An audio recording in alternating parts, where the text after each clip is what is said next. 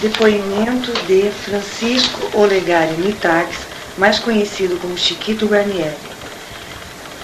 Nascido em 8 de setembro de 1933, em Salto, a rua Joaquim Nabuco, número 48. Esse depoimento está sendo tomado por Cláudia Creidloro, na rua Elias Falso, número 42, Vila Fulã, Indaiatuba. Hoje é dia 29 de 10 de 94, 16 horas e 15 minutos. Somos todos sombras que passam.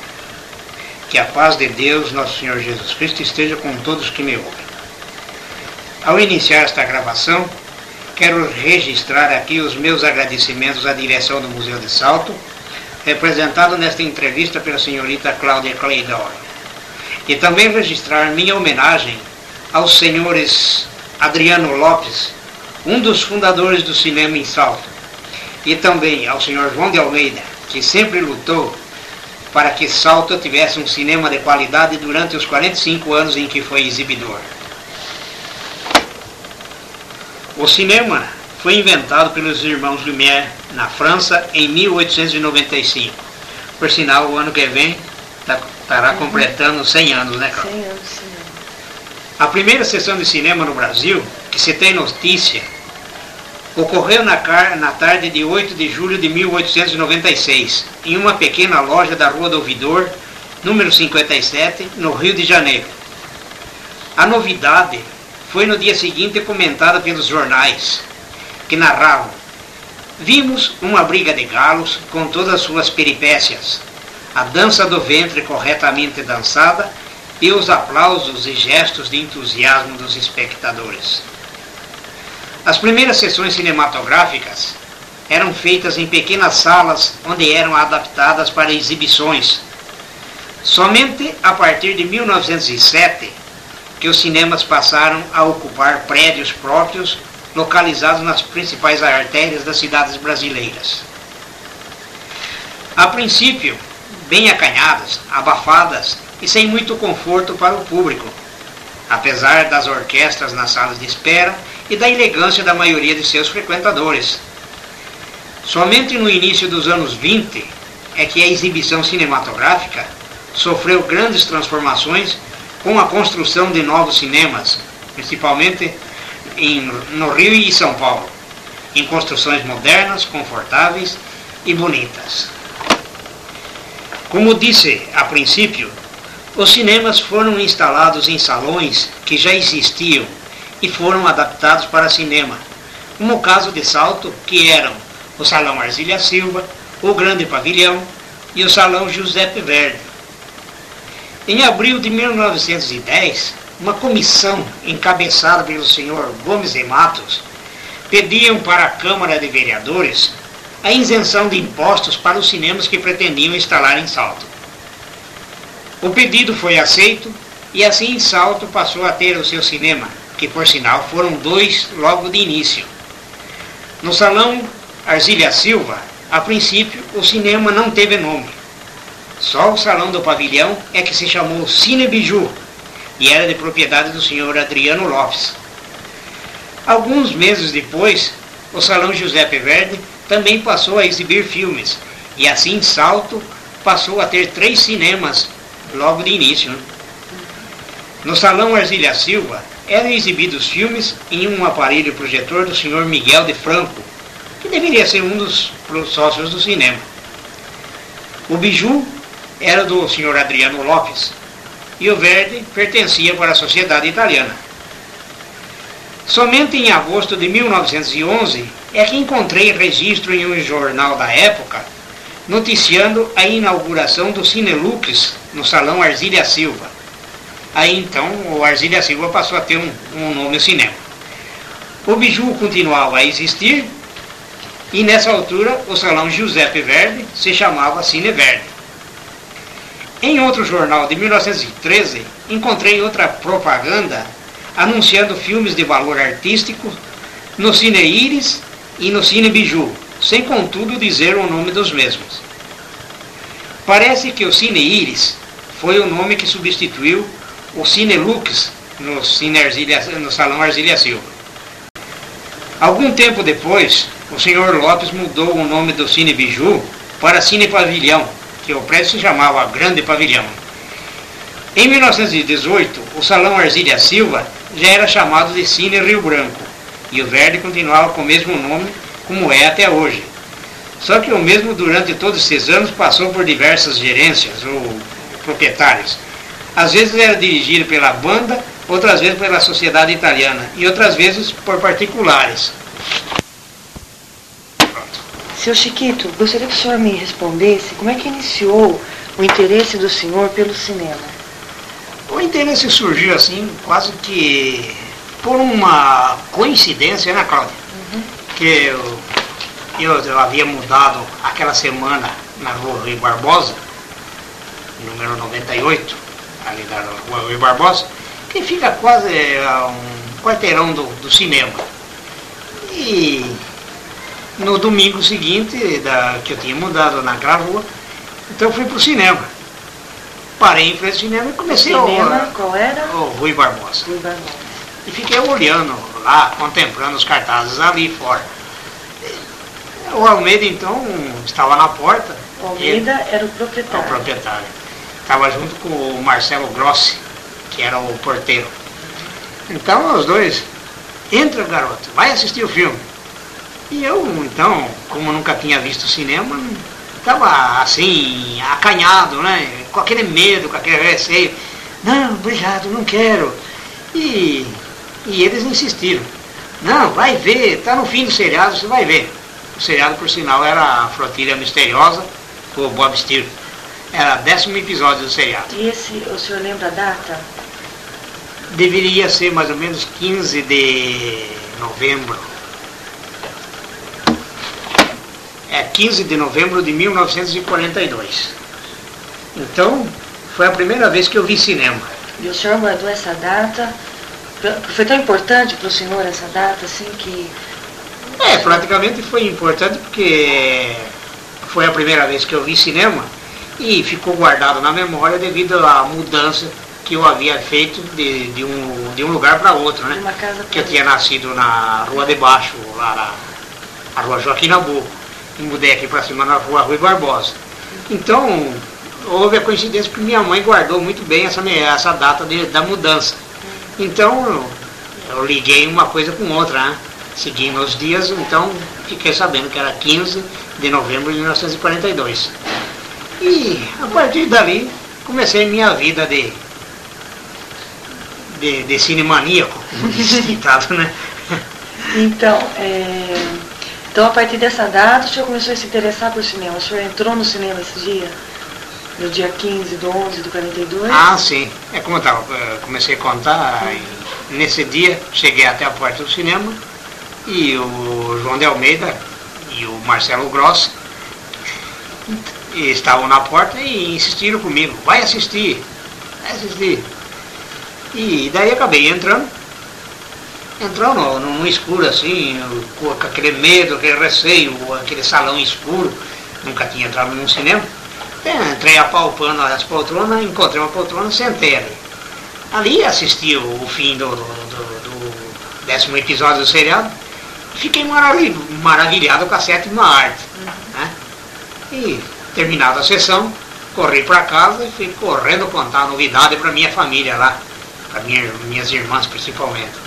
Ai, vi o cinema hoje, domingo que vem eu vou assistir. E assim foi. No domingo seguinte, no mesmo horário, estava lá, eu na porta do cinema. Só que nessa altura era eu que pedia para entrar. Uhum. Ele não, não foi o, o Almeida que se ofereceu. Não. Eu mesmo estava pedindo. Deixa E ele, não, mulher, não. Com muito custo, ele atendeu o meu pedido. Vai, vai, entre. E nessa época era muito caro para entrar no cinema ou era acessível ao público? Não geral? era acessível. Não. Na época, é, foi a época da Segunda Guerra Mundial, onde o, o viu metal, que era o dinheiro, era difícil prática. Mais difícil que hoje, praticamente. Então, você ganhar alguns tostões era, era coisa difícil mesmo. A gente, para frequentar o cinema, então, como não havia ganho, não havia possibilidades, então a gente, durante a semana, recolhia lenha, que as casas eram todas com fogão a lenha. Então a gente recolhia lenha de algumas casas, ah, pegava saquinho de cimento, né, trocava com ingresso. E daí logo após eu passei a trabalhar no cinema ali, carregando tabuleta, que essas tabuletas eram colocadas em diversos pontos da cidade, nas esquinas. E eu então fazia outros serviços, como varrer salão, o, outro serviço, serviço qualquer, né? E o senhor atribui essa. Porque Salto, é, em Salto teve muitos cinemas. E a minha curiosidade é a seguinte, por que, que o senhor acha que numa cidade, que na época era menor que hoje ainda, e que o ingresso não era acessível, mesmo assim atraía tantas pessoas, o que, que o senhor atribui essa adoração do saltense pelo cinema? Salto sempre foi um cinema de. Aliás, sempre foi uma cidade de, de público para cinema e para todas as artes. Eu estava comentando isso aí hoje de manhã. Você vê que em 1910, logo na inauguração do cinema, quando havia alguns poucos mil habitantes e milhares de habitantes na cidade, havia três cinemas. Que eram? Era o Biju, o Salão da Argília Silva lá que frequentava o cinema. Que hoje é o ideal. É, que hoje Clube, é o ideal. ideal. E o Verde. Então, três cinemas. Tinha duas bandas de música em, em alguma época que chegou a ter quase 70 músicos. É, circo, teatro. Então, enchia de gente. Havia uma gama de, de diversões muito grande para até um público pequeno, né? Isso, senhor, é, talvez pela influência dos italianos, talvez? É, eu acredito que sim, viu, Prado? Porque o, o italiano já é um, uma pessoa normalmente ligado à música, uhum. teatro, cinema. Ele gosta das artes, uhum. né? Então deve ser influência dos italianos, bem, bem dito que você uhum. falou. E outra coisa é que as pessoas tentam explicar é, o fascínio do cinema, né? Por que, que o cinema fascina tanto as pessoas? Né? É, essa mágica, né? Algumas pessoas dizem que é um sonho.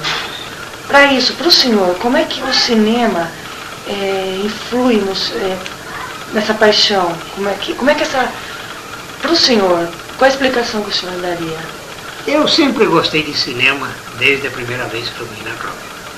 O cinema é uma magia é, tão grande e interessante que quem vê pela primeira vez dificilmente ele deixa de gostar do cinema. Porque através do cinema você viaja para países distantes, você conhece terras que você nunca viu, você vê pessoas. Né? Então é uma maravilha o cinema. Então é difícil uma pessoa que não gosta de cinema, né? É, um, é uma espécie de um sonho, um sonho que você vive. Assim como Hollywood era uma fábrica de sonhos na década de 20, 30, 40 e 50. Hoje não, né? Hoje o Hollywood morreu praticamente. Hoje o Hollywood é, é mais propriedade de banqueiros, né? Antigamente o filme era feito com amor. É, essa, essa esse interesse de Hollywood em fazer é, cinema, né, é, essa fábrica de sonhos. Claro que tinha o objetivo de ganhar dinheiro, mas havia o interesse, né, esse interesse de sempre estar produzindo mais e mais filmes que agradassem as pessoas. O senhor vê uma diferença hoje dessa, da, dos produtores, né, da, da, das companhias de, de, de cinema de, de ontem e hoje? O senhor acha que hoje ainda impera essa, essa responsabilidade de, de transformar os filmes em sonhos para agradarem, ou isso já é bem diferente? Não, hoje, hoje o cinema já é uma, uma máquina de fazer dinheiro. Pra, já não é mais aquela fábrica, apesar de ser uma fábrica de sonhos para o espectador, já não é uma fábrica de sonhos para os produtores. Que os produtores hoje são geralmente, como eu falei há pouco, são banqueiros não são mais pessoas ligadas ao cinema por amor à arte. Então eles são. é meramente comercial. Meramente comercial, exatamente. Então não é mais aquela fábrica de sonho. Que antigamente os grandes chefões de estúdios de cinema, eles tinha aquele amor pela arte. Então os artistas eram, eram funcionários de um estúdio, mas como se fosse um, uma família. Caso você vê a, Metro né, que é um, um dos maiores estúdios de cinema. Seu Chiquito, qual o tipo de filme que o senhor gostava mais ou gosta de assistir até hoje? É, existe uma, algum, algum, algum filme especificamente, algum estilo de filme né, americano, nacional? Gostaria que o senhor falasse um pouco dessa, desse tipo de filme que o senhor gosta mais. Eu, Cláudia, eu gosto de todos os tipos de filmes para mim, sendo bom e agradável, mesmo que não seja bom, mas que seja agradável, então eu gosto do filme. Mas eu dou preferência mais para o faroeste, que é a minha paixão desde criança, né? Faroeste, o seriado, o filme de aventuras. Então, esse é o, de preferência, é meu tipo de filme. Mas eu gosto de todos os filmes, principalmente da década de 30, 40 e 50 que São a gente viu, né? filmes hollywoodianos. É. É uma coisa que eu ia falar para você. Ah, Cláudia, se você soubesse a saudade que eu tenho do, do Cine Rui Barbosa. A primeira sessão do Cine Rui Barbosa aos domingos, à noite, na década de 40, o cinema era, era uma coisa maravilhosa, como falei para você. O próprio ambiente dava aquela, aquele amor, aquele carinho. O cinema lotado, abafado, o ruído das engrenagens do projetor o perfume das colônias e do pó de arroz que as moças usavam. A gente, e, e, e os maravilhosos filmes que a gente assistia. Tudo isso dá uma grande saudade. Seu Chiquito, uma curiosidade que eu tenho é que sempre as pessoas que eu converso sobre cinema, que frequentaram o cinema nas décadas que o cinema foi mais assistido, todo mundo diz, é, tem alguma referência a dizer sobre as roupas das pessoas, né? que usavam. Então a curiosidade que eu tenho é a seguinte, é, como é que era isso? As pessoas se vestiam muito bem para ir ao cinema, né? E existia algum público que não era bem visto no cinema, como, por exemplo, os negros, é, as pessoas mais humildes. Quem frequentava o cinema eram as pessoas mais ricas? Não, claro. O cinema era frequentado por todas as camadas sociais. Ali era branco, preto, negro, japonês, é, que, o que havia pouco era lógico, italianos, não, não havia distinção social de raças. Então, todo mundo frequentava o cinema dentro das possibilidades dele, né? Que é, trabalhava-se a semana inteira, então a maioria das pessoas frequentava mais o cinema durante o fim de semana. Só a maioria, os mais abonados, como se diria, que poderia frequentar o cinema mais vezes durante a semana. Porque, é como eu falei para você, em plena é, época da Segunda Guerra Mundial, onde eu comecei, quando eu comecei, é, o dinheiro era difícil. Né? Aí, a partir de, de, depois da Segunda Guerra, então foi melhorando a condição social do, do, do povo brasileiro, então ele foi tendo mais oportunidade de frequentar mais o cinema. Mas mesmo assim, o cinema era sempre bem frequentado. Pergunta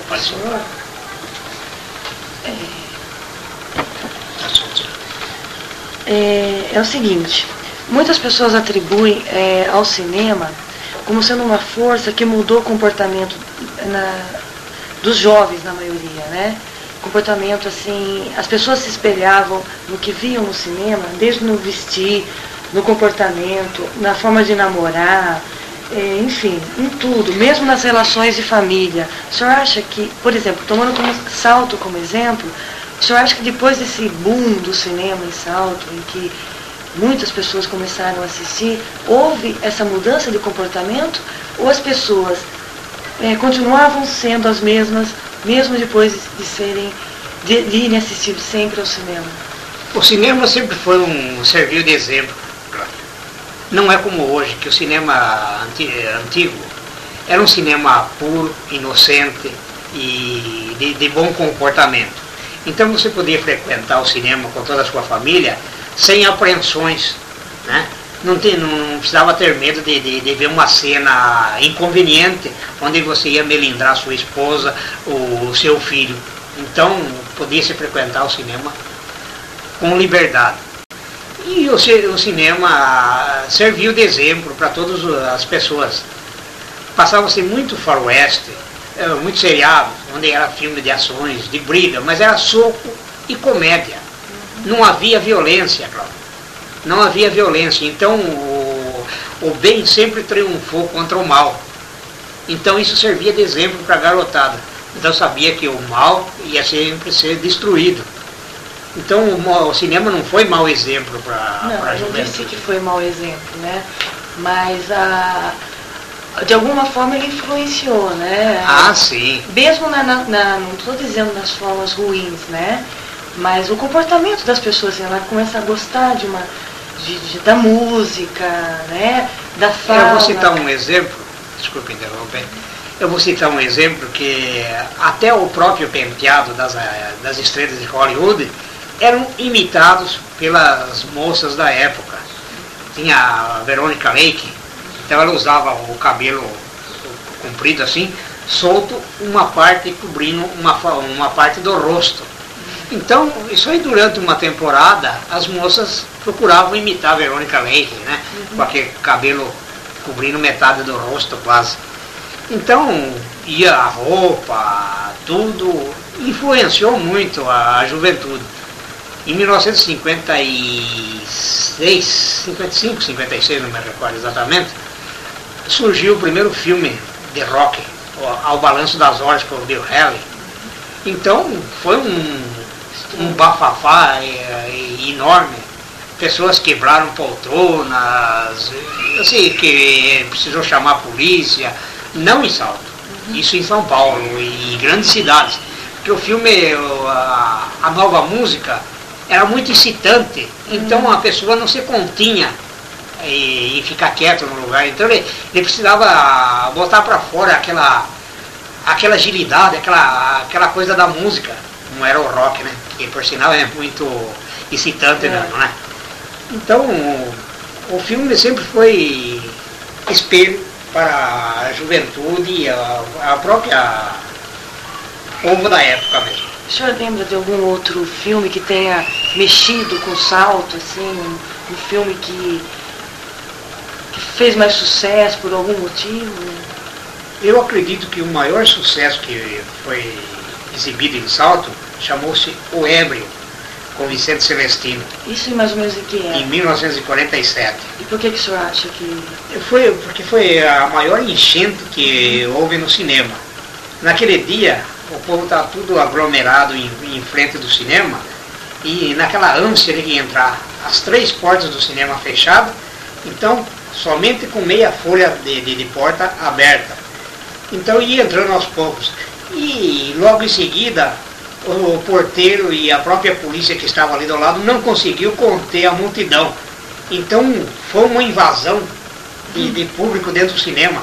Pisotearam até gente ali naquela Esse hora. Que cinema que era? O... No cinema foi Barbosa, mesmo, em 1947. Ah. Seu Chiquito, gostaria que o senhor falasse para mim como é que, que foi o trabalho do senhor no Cine Rui Barbosa. É como eu falei a princípio, Cláudia, eu comecei a trabalhar no cinema já logo de início que passei a gostar de cinema. Como, como já lhe disse, o dinheiro era difícil. Para frequentar cinema não havia possibilidade. Então a gente sempre arrumava um mês de arrumar um servicinho no cinema para conseguir o ingresso da noite. Então a gente levava tabuletas, eh, varria salão, e o outro serviço qualquer. Isso né? com os nove anos já de... É, a partir dos nove anos que a gente passou a gostar já. Isso em 1942, né? Uhum. E o senhor já iniciou é, levando as tabuletas para as esquinas, Exato. locais estratégicos, para poder entrar no cinema. É, para ganhar o ingresso. É, o ingresso gratuito. Do, do seu Almeida. É. E daí o senhor já foi, foi empregado por ele? Ou... Não, não. Aí quem recolhia os garotos para fazer esses determinados serviços era uma pessoa que era o responsável pelo cinema. Se chamava José Moura, popularmente chamado de Zé Pé no Chão, que ele não usava sapato. É, é, por isso que ele tinha esse apelido. E então ele selecionava os garotos, você vai fazer tal coisa, você vai fazer tal coisa e, e assim por diante, né? Então, esse era o meio que a gente conseguia para frequentar o cinema. E o senhor trabalhou no Cine Rui Barbosa. Barbosa. E a partir de que, de que momento é, que o senhor foi trabalhar mesmo, sem ser é, para ganhar, é, para em troca do ingresso? Isso já foi, lá, como eu já disse, foi logo de início já, né? Ah, já no, logo de início o senhor já, já... já logo de início já deu um, um jeitinho de conseguir uma vaga como carregador de tabuleta, né? Uhum. Para conseguir o ingresso. E para a sala de projeção, o senhor foi... Isso daí já foi ali por volta de 52, Ah, mais ou menos, 51, Uhum. mais exatamente. Então a gente faltou exibir o proje, projecionista, que se chama hoje, naquele tempo era operador de projeção. E eu então, como já tinha uma pequena prática, então assumi a gabina de projeção. Então, ali comecei a trabalhar como operador de, de, de projeção, né? E já logo em seguida eu consegui levar um garoto para o cinema lá, que se chamava Neguita. Esse garoto ficava na, na rua, ele não, não tinha pai, só tinha mãe. Então o- ele ficava na rua fazendo algazarra, principalmente em frente à minha casa à noite. Então eu levei ele para o cinema. Convidei ele e ele aceitou. E no fim ele se tornou um excelente operador de O projeção. senhor lembra o nome dele? É José Roberto Rodrigues. É, chama, o apelido era Neguita, filho da, da Colaquinha. É um, um negrinho que, por sinal, a gente criou tanto carinho por ele que era quase que nem um irmão para mim. Tanto que eu senti muito a morte dele que chorei como se fosse uma criança dele que ele morreu. Ele morreu mais ou menos que época? Ah, foi agora, depois que em 85, morreu em Perus, lá em São Paulo. Sofreu um infarto, né? Seu Chiquito, o senhor é um grande conhecedor da- dos- das casas de cinema de Salto. O senhor, eu gostaria que o senhor falasse um pouco do que o senhor sabe de cada uma delas. Poderia é, começar pelo Cine Pavilhão, se o senhor quiser. O Cine Pavilhão era um cinema coberto de, de telha de zinco e de tijolos à vista, de tijolos à vista. E era um, um salão grande, Era sem. Monsenhor Couto, é isso? é, ficava na, eh, na esquina da Monsenhor Couto com a Floriano Peixoto. Ali era o Cine Pavilhão, de propriedade do Adriano Lopes, esse que eu citei no início Lopes, que foi um dos fundadores do cinema em Salto. O, o pavilhão funcionou até 1928 Ele, foi, ele iniciou quando mesmo? e iniciou em 1910. De 10 até 1928. Foi o início do cinema em Salto, já o pavilhão passou a existir. Só que o nome no início se chamava Cine Biju, como já falei, né? E esse cinema funcionou até 1928. Daí, nesse ano, ele se, o Adriano Lopes se associou com ele se associou com o Adriano Lopes, o Adriano Lopes se associou com o Maza e, e fundaram então a, a Razão Social Lopes e Maza e o cinema passou a se chamar Cine São Bento, que anteriormente se chamava Cine Rio Branco. Em 15 de 4 de 1928, o senhor Augusto Maza adquiriu o Rio Branco de Antônio Pérez. Ele ficou algum tempo com o cinema e logo em, no dia 1 de julho de 1928, ele se associou com Adriano Lopes e fundiu a, a nova razão social, que passou a se chamar Cine São Bento, de Lopes e Maza. E o primeiro filme de- dessa sociedade se chamou Mulher contra Mulher. Era uma produção de 1922 com Betty Compson e Clive Brook. Então, se eu entendi bem, em 1928 existiam três cinemas. O Verde, lá na Sociedade Italiana, o Rio Branco, que era do Antônio Pérez, que é, funcionava no Salão Arzília Silva, Silva, é isso? É. Existia também o Cine Pavilhão, que era do Adriano Lopes. O Rio Branco fechou, né? Porque o Augusto Maza comprou. É, se, se uniu. Não, não chegou a fechar. Não, não, ele se uniu em sociedade com Augusto Maza. Ah, tá. Então o Adriano Lopes, que era dono do pavilhão, junto com o Augusto Maza, comprou Rio Branco. E passou a se chamar São Bento. E depois dessa, da, da união dos dois, o Rio Branco passou a se chamar São Bento. E o Cine Pavilhão fechou. E o Cine Pavilhão fechou. E o prédio do pavilhão serviu, passou a servir de depósito de algodão, de cereais, até por volta de 1953, por aí, foi aonde que depois o Joaquim Sontag, hum. Sontag, Sontag, não é, eu acho. construiu a residência dele que tem até que hoje. hoje tá. Mas durante esse tempo, então, esse prédio era um salão grande, então ele serviu de depósito de cereais. E em esse prédio serviu de depósito de cereais, algodão, depósito de algodão. Em 1946, serviu como salão de baile para um carnaval, em março de 1946, exatamente. E daí, em 53, foi construída a residência do senhor Joaquim Santagem. E, e, como é que era esse. Porque pela fotografia do Cine Pavilhão, ele era um prédio muito rústico, pelo menos por fora. E dentro, como é que ele era? Dentro também era um, uma construção rústica, de, de, tijolos no chão, tijolos à vista por dentro, somente passado a, a caiação. Então não era um, um salão elegante. Ao contrário do Arzília Silva, que era um salão bonito. Né? Uhum. Né? E o Verde também, por sinal, que você conhece até hoje aquela, aquela sala. É pela fotografia em que está o maestro Gaó tocando piano, ainda com 11 anos, eu acho, no pavilhão, parece ter, ser um prédio bonito, no interior. Não era, Cláudio. Não era, Não era, era um, era um salão simples, como falei para você, sem beleza nenhuma. Era um salão de, de tijolos no chão, então não havia beleza nenhuma. Mas é esse salão que foi usado desde o início do século, eu acredito, para servir de baile, reuniões e outras atividades. Então, esse, o pavilhão foi. É, a gente pode dizer que ele foi usado como cinema sem ter as instalações próprias para isso. É, foi como eu disse a princípio. A maioria dos cinemas no Brasil, no, no início do cinema, foi, foram adaptados em salas ou salões para servirem de cinemas, mas não tinha nada de cinema, não tinha conforto nenhum de cinema e nem beleza, como é o caso do pavilhão, né?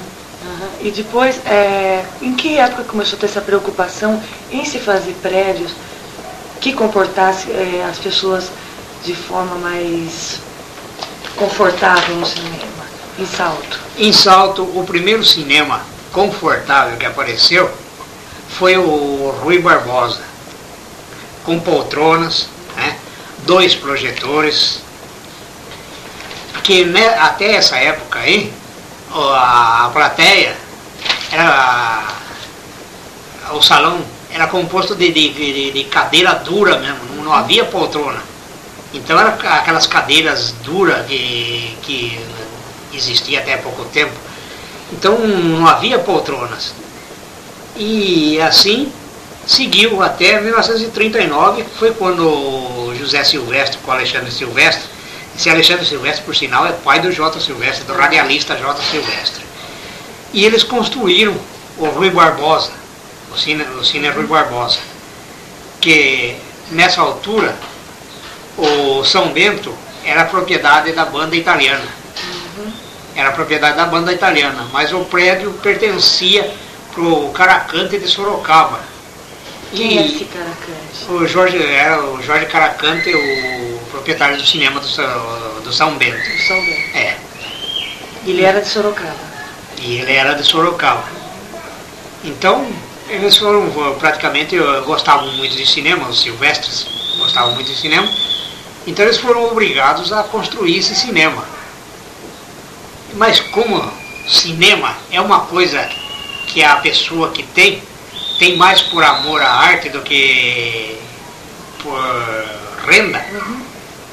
chegou ali em 1942, durante a Segunda Guerra Mundial, os italianos e outras pessoas e, e alemães não podiam ter propriedades. Ah, não podiam ter propriedades, atividades artísticas. Né? Isso é Getúlio cortou isso? Não, não, por causa da Segunda Guerra Mundial. Porque o Brasil se tornou inimigo do, desses dois países. Exatamente, se, se, se, tornou inimigo do e eixo. fechou também a sociedade italiana. Foi aonde que foi fechada a sociedade italiana também, que era propriedade de italianos. Uhum. Então, como tinha o eixo Alemanha, Itália. Japão e Itália, uhum. então tudo que era propriedade deles foi confiscados. Então, para não para não ser confiscado, o Silvestre acabou vendendo o prédio com o Silvestre era de origem italiana. italiana e vendeu para o João de Almeida. O João de Almeida. É, em 1942. Pronto. Então, a partir de 1942, o Cine Rui Barbosa ficou pertencendo então ao seu João de Almeida. Exatamente. Nessa época, o João de Almeida comprou o cinema do Silvestre a prestação ainda por sinal, né? porque o Almeida não tinha todo o dinheiro em caixa. O Almeida, o que, que ele fazia antes de ter o cinema? Ele sempre foi funcionário da Light. Ah, tá. Era funcionário da Light e, e era gerente do cinema do, do Verne, que era propriedade do Caracante também. E além do, do, do prédio do São Bento ser propriedade do Caracante também. Então essa época fechou o Verde e também ia fechar o Rui Barbosa. Não, fechou o São Bento, né? Ah, o São Bento. O São Bento porque foi construído o Rui Barbosa. Ah, tá. Mas devido ao eixo, né, que o senhor estava falando, o Verde ficou fechado por essa época. É, o Verde foi fechado até 1945. O Verde ficou fechado até 1945 por ser propriedade da sociedade italiana. Mas a partir de 45 a, a Cirus, que era uma sociedade dançante, uhum. então alugou. O delegado deu autorização para manutenção do prédio. Sabe? Então foi onde que passou a funcionar outra vez como um salão de baile, mas não como um cinema. O cinema só passou a funcionar em 1955, fim de 55, quando a Companhia Cinematográfica Ituana alugou o prédio. E durante, é, quando mandaram fechar, o, por exemplo, o Cine Verde, tinha algum motivo para que se mandasse fechar, exibir algum filme em que se podia dizer que era fascista ou nazista nesse cinema ou não? Era só pura e simplesmente porque cortou relação, o Brasil cortou relações é, diplomáticas com ele, mas não tinha nenhum motivo é, por exemplo, já que era italiano, poderia estar trans, é, exibindo filmes fascistas. Não, não, não, não era se esse tem motivo. Não, não, era esse motivo. O motivo era o de, de, de, de sempre mesmo, que era... É um corte diplomático. Diplomático. Por causa de italianos, Uhum. então de uma sociedade italiana, onde havia reuniões de, da massa italiana, Uhum. então eles tinham medo que houvesse um Um foco. um foco Né, de, de contra- orientação Uhum. contra o- os países, né? Uhum. Tá. O senhor me falou que a partir de 1942 fecharam os cinemas, né? E, e depois disso começou a funcionar o Cine São Francisco, é isso? A partir de 42, Cláudia, o cinema em Salto só houve o Cine Rui Barbosa. Então, durante todo esse tempo, até 1949, não, ah, só havia um cinema. Em fins de 48 e 49 é que passou a funcionar o cineminha da igreja, que depois passou a se chamar Cine São Francisco. No início esse cinema, ele passava filmes mudo para as crianças do catecismo. então aquelas comédias Isso em que ano, mais ou menos? fins de 48, Sim, começo de sim. 49. Que eu cheguei a, a ver muitas comédias dessas aí. Do Carlitos, do Harold Lloyd. E tinha um cômico lá que me lembro até hoje, chamava-se Cara Linda, mas não, não sei quem era o ator. E no fim de 49, mais ou menos, é que esse cinema passou a exibir filmes pra, o- endereçado ao público adulto mesmo. E a primeira propaganda que tem no jornal é de 15 de janeiro de 1950. Chama-se Barulho no Texas, com o ator Tex Gritter e a Rita Hayworth. Por sinal, a Rita Hayworth é um, uma atriz que no, no começo de carreira uh, andou fazendo alguns far, faroeste ah, é? e, filmes policiais. Depois que ela se tornou famosa pelo filme Gilda.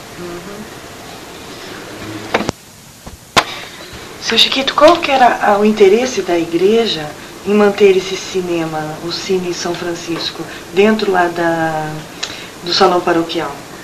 A princípio, Claudia, o, o Cine Paroquial exibia esses filmes mudos para as crianças do catecismo, como eu falei, para atrair as crianças para o culto cristão. Né? Então, com isso, eles se interessavam mais em frequentar o catecismo. E as pessoas adultas também poderiam assistir e colaborando com algum dinheiro para pagar, ajudar a pagar o filme, né? Ah, o dinheiro era todo para a igreja. Era todo para a igreja. Não havia. Somente mais tarde que depois que passou a ser cinema uh, endereçado ao público adulto, onde era cobrado o ingresso mesmo. Então, quando cinema. era para as crianças, não cobravam o ingresso? não, as crianças não. Somente você dava um, um pequeno dinheiro a título de ajuda, de ajuda né? Uhum. E agora me vem uma coisa na memória, na, na época em que o cinema estava né, no auge, existia alguém na cidade em que era totalmente contra o cinema, apontava o cinema como sendo alguma coisa ruim. O senhor lembra alguma história nesse sentido? Algumas pessoas contra? Que me recorde assim, não, não, não me lembro de nada nesse sentido, Cláudia. A gente poderia dizer assim que praticamente Salto inteiro gostava da... Salto inteiro gostava de cinema. Porque, é como eu falei, o cinema, ele sempre tinha uma... Um, como se diz? Um atrativo ele tinha um atrativo e os filmes eram onde, onde sempre o bem imperava contra o mal. Poderia frequentar toda a família e, sem que houvesse nenhuma é, um conflito. Exatamente. Então não, não havia empecilho nenhum que as pessoas assistissem filmes. Então o cinema nunca foi contrário à opinião das pessoas. O Cine São Francisco, ele funcionou mais ou menos até fins de julho de 1959. Nessa época, o Cine São Francisco era praticamente dirigido pelo Jaciro Cruchello. Foi aonde que, nessa altura, o Padre João resolveu acabar com o cinema. Então, o Ciro, Ciro, como é, é chamado popularmente, né, Ciro Cruchello, ele e o Natália Buchinani, não lembro direito o nome dele. Então inventaram de fazer um cinema na, ali na Rio Branco, número 437 era o, o número da, da, do prédio ainda. E passou a se chamar Cine Najá esse cinema. E o filme, o filme que inaugurou o cinema chamou-se Tesouro do Barba Rubra, com Stuart Granger. O Najá, ele trocaria de nome em 7 de junho de 1964, quando passou a se chamar Cine Royan apresentando um filme de Tarzan e anunciando para o dia seguinte sim a moça. Mas não chegou, esse cinema não chegou até o fim daquele ano. Logo após o aparecimento do Cine Najá, isto é, em 8 de dezembro de 1959, o Cine Rui Barbosa resolveu, o João de Almeida resolveu interromper a exibição de filmes para continuar com a construção que estava sendo feito desde 1956. Então o cinema estava metade construído, metade do fundo estava construído e a metade da, da frente ainda era um prédio velho.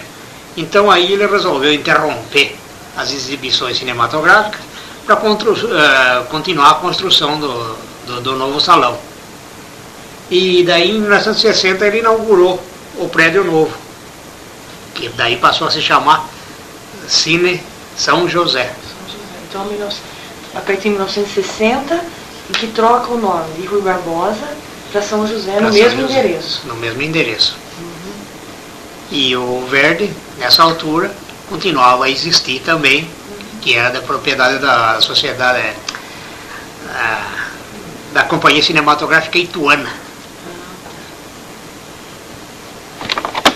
Seu Chiquito, o senhor comentou um outro dia comigo em que houve em duas fazendas, a Fazenda Conceição em Salto e a Fazenda Capuava em Porto Feliz, funcionava tipo uma sala de projeção para os trabalhadores dessas fazendas? É, para os moradores da fazenda. Né? Para a colônia? Para a colônia. E o senhor ia, uma, na, na, algumas vezes, foi projetar esses filmes? Não, eu ia levar o filme junto com o Almeida então existia um projetor lá na fazenda. É, existia Podia um se dizer então que existia Porque um cineminha por, por volta de 1948, fins de 48 mais ou menos, o Armeida trocou os aparelhos de projeção do cinema. Então ele, eu, eu acredito que seja fins de 48. Ele pegou o projetor, colocou dois projetores novos RCA, e esses dois projetores Centauro que existia no Cine Rui Barbosa, então ele transferiu um para a Fazenda Conceição e passou a funcionar ali naquela fazenda, para o público da fazenda. Logo em seguida, ele viu que era um, uma coisa que poderia aumentar, então ele passou a exibir filmes também na Fazenda Capuava. Esse aí já é dentro do município de Porto Feliz. Então, Almeida teve mais dois cinemas ainda, além do Cine Rui Barbosa. E os filmes que eram exibidos eram, eram, os mesmos que eram exibidos na cidade? Geralmente eram os mesmos, principalmente os filminhos pequenos, filmes classe B, uhum. que eram exibidos no sábado ou então na terça-feira, seriados. Então esse tipo de filme era levado para as fazendas. Porque não, não adiantaria levar um filme classe A para lá, porque uhum. o público não, não, não, iria gostar, né? Um povo mais simples, então não iria gostar desse tipo de filme. Então eles queriam um filme de ação, de aventuras. Então esse era o tipo de filme que ia para as fazendas. Gostaria que o senhor falasse um pouco, né, durante a vida do senhor dentro do cinema, deve ter acontecido muitos fatos curiosos, né, e que tornou um motivo de piada, ou as pessoas geralmente não esquecem, e que continua viva na, na memória das pessoas. O senhor poderia citar algum? O cinema sempre foi frequentado por pessoas jocosas. Não, não me refiro no, no geral, que havia o cinema era para todas as classes sociais. Então havia as pessoas boas, ah, simples, ou outros então que eram irreverentes, que gostavam de fazer jocosidades. Né? Então, o, o Memório Dota conta uma, uma, uma de suas crônicas no Cine São Bento, ali nos anos 30, durante a exibição de um filme mudo, então vinha vindo um, um trolinho. E no poleiro, que era indicado mais para uma tuta desclassificada, como ele próprio disse, que eram essas pessoas simples, as pessoas mais malandrão que gostavam de furar, de, de varar o cinema. Então ali era mais frequentado por esse tipo de, de, de, de molecada malandro. Então num decorrer de um, de, de um filme desses, então vem vindo um trolinho, né? Puxado por dois cavalos e a mocinha no cavalo e, e segue aquela cena. E um, tanto, um pouco demorada a cena. Um gaiato no puleiro lá, então. Puleiro é uma parte mais puleiro alta. Era, era uma saliência de madeira, hum. lá onde ficava geralmente a matuta desclassificada, como o Mário Dota costuma dizer. Então, ali, um gaiato lá começou a cantarolar a, a canção da época. Lá vem o meu trolinho, vai rodando de mansinho pela estrada ali. E nessa altura, a plateia inteira começou a cantar o estribilho também, né? Então foi aquele bafafá geral, né? É, o Lopes então entra no salão, Ei, acende a luz e para com isso, e, e chama a polícia, e aquela bagunça. Então, Dali a pouco calmou e continuou a, a exibição do filme. Mas há muitos casos engraçados. Além disso, há outro lá no Cine Rui Barbosa, do Bastião Raposa. Bastião Raposa era um coitado de um mal cheiroso funcionário do, do Rui Barbosa. Eu digo mal cheiroso porque ele era uma pessoa que vivia constantemente bêbado. Então, banho também não, quase não havia né, para ele. Então, ele é bêbado e dormia atrás da tela. Atrás da tela não, praticamente. Ali por volta de 1953, num sábado, durante a exibição do seriado Porto Fantasma, Bastião entra dentro, no, entra no salão completamente bêbado e segue pelo corredor central, trançando as pernas de bebedeira. Chega até a frente do palco, onde tinha uma escada de três degraus para subir no palco. Quando ele põe o pé no terceiro degrau da escada, o mocinho na tela, que estava vendo um tiroteio no filme, o mocinho em close atira. Atira e por coincidência, nesse mesmo instante, ele cai da escada. Foi uma gargalhada geral do cinema. Então, esses são casos engraçados que a gente tem, além de outros que no, no momento não, a gente não recorda, né? Seu Chiquito, e o cinema falado, quando surgiu em Salto? O senhor tem alguma referência a falar sobre isso? O cinema falado em Salto surgiu em 26 de setembro de 1931 com o filme Alvorada do Amor, com a Jeanette MacDonald e o Maurice Chevalier. Então, essa é inauguração do cinema falado. O filme era exibido com som de discos. Então não era o sistema atual do, então, do, do, filme gravado na fita. Juntamente com o rolo do filme vinha o disco. Vinha o disco, o qual havia muitas vezes que se fazia, havia confusões, que tava, o filme estava projetando uma cena lá e o disco estava soltando um, um, som completamente diferente do, da, da projeção. Hum. Então era aquela gritaria na plateia. Então foi um, um sistema que foi, acabou, acabou sendo abolido dentro de pouco tempo. Em 1934, mais ou menos por volta de agosto, mais ou menos agosto, setembro, é que passou a funcionar o cinema falado como é hoje, né? O sistema, logo após passou a ser usado o sistema Movietone, que é usado até hoje, que é o filme gravado, a, a banda sonora é gravada no, no, do lado da fita. E, aí, e ali é projetado por um, uma lâmpada citadora, e é onde que leva esse som para o amplificador. Não sei explicar direito como é o sistema. É, o som vem junto com a fita. O som é gravado na própria fita. Então esse é o sistema que foi adotado a partir de 34 em Salto. Mas antes era o cinema falado era com discos. E sobre o Cine Verde, o senhor tem alguma coisa a acrescentar? O Cine Verde, o novo principalmente, ele foi inaugurado em 1937 com o filme Rua 42. Era um filme musical. E nessa, nessa altura também o, a direção do Cine Verde, que estava até essa época, era a banda italiana. E a banda, então, como a sociedade alugou o prédio para o Sr. Jorge Caracante de Sorocaba, então a banda transferiu-se para o São Bento, que passou a, a dirigir, eh, dirigir o São Bento, uma vez que o Maza havia falecido dois anos antes. Então, o, o outro sócio, que era o Adriano Lopes, foi obrigado a vender a parte dele pra, a, a fim de, de entregar a herança para os herdeiros. Né?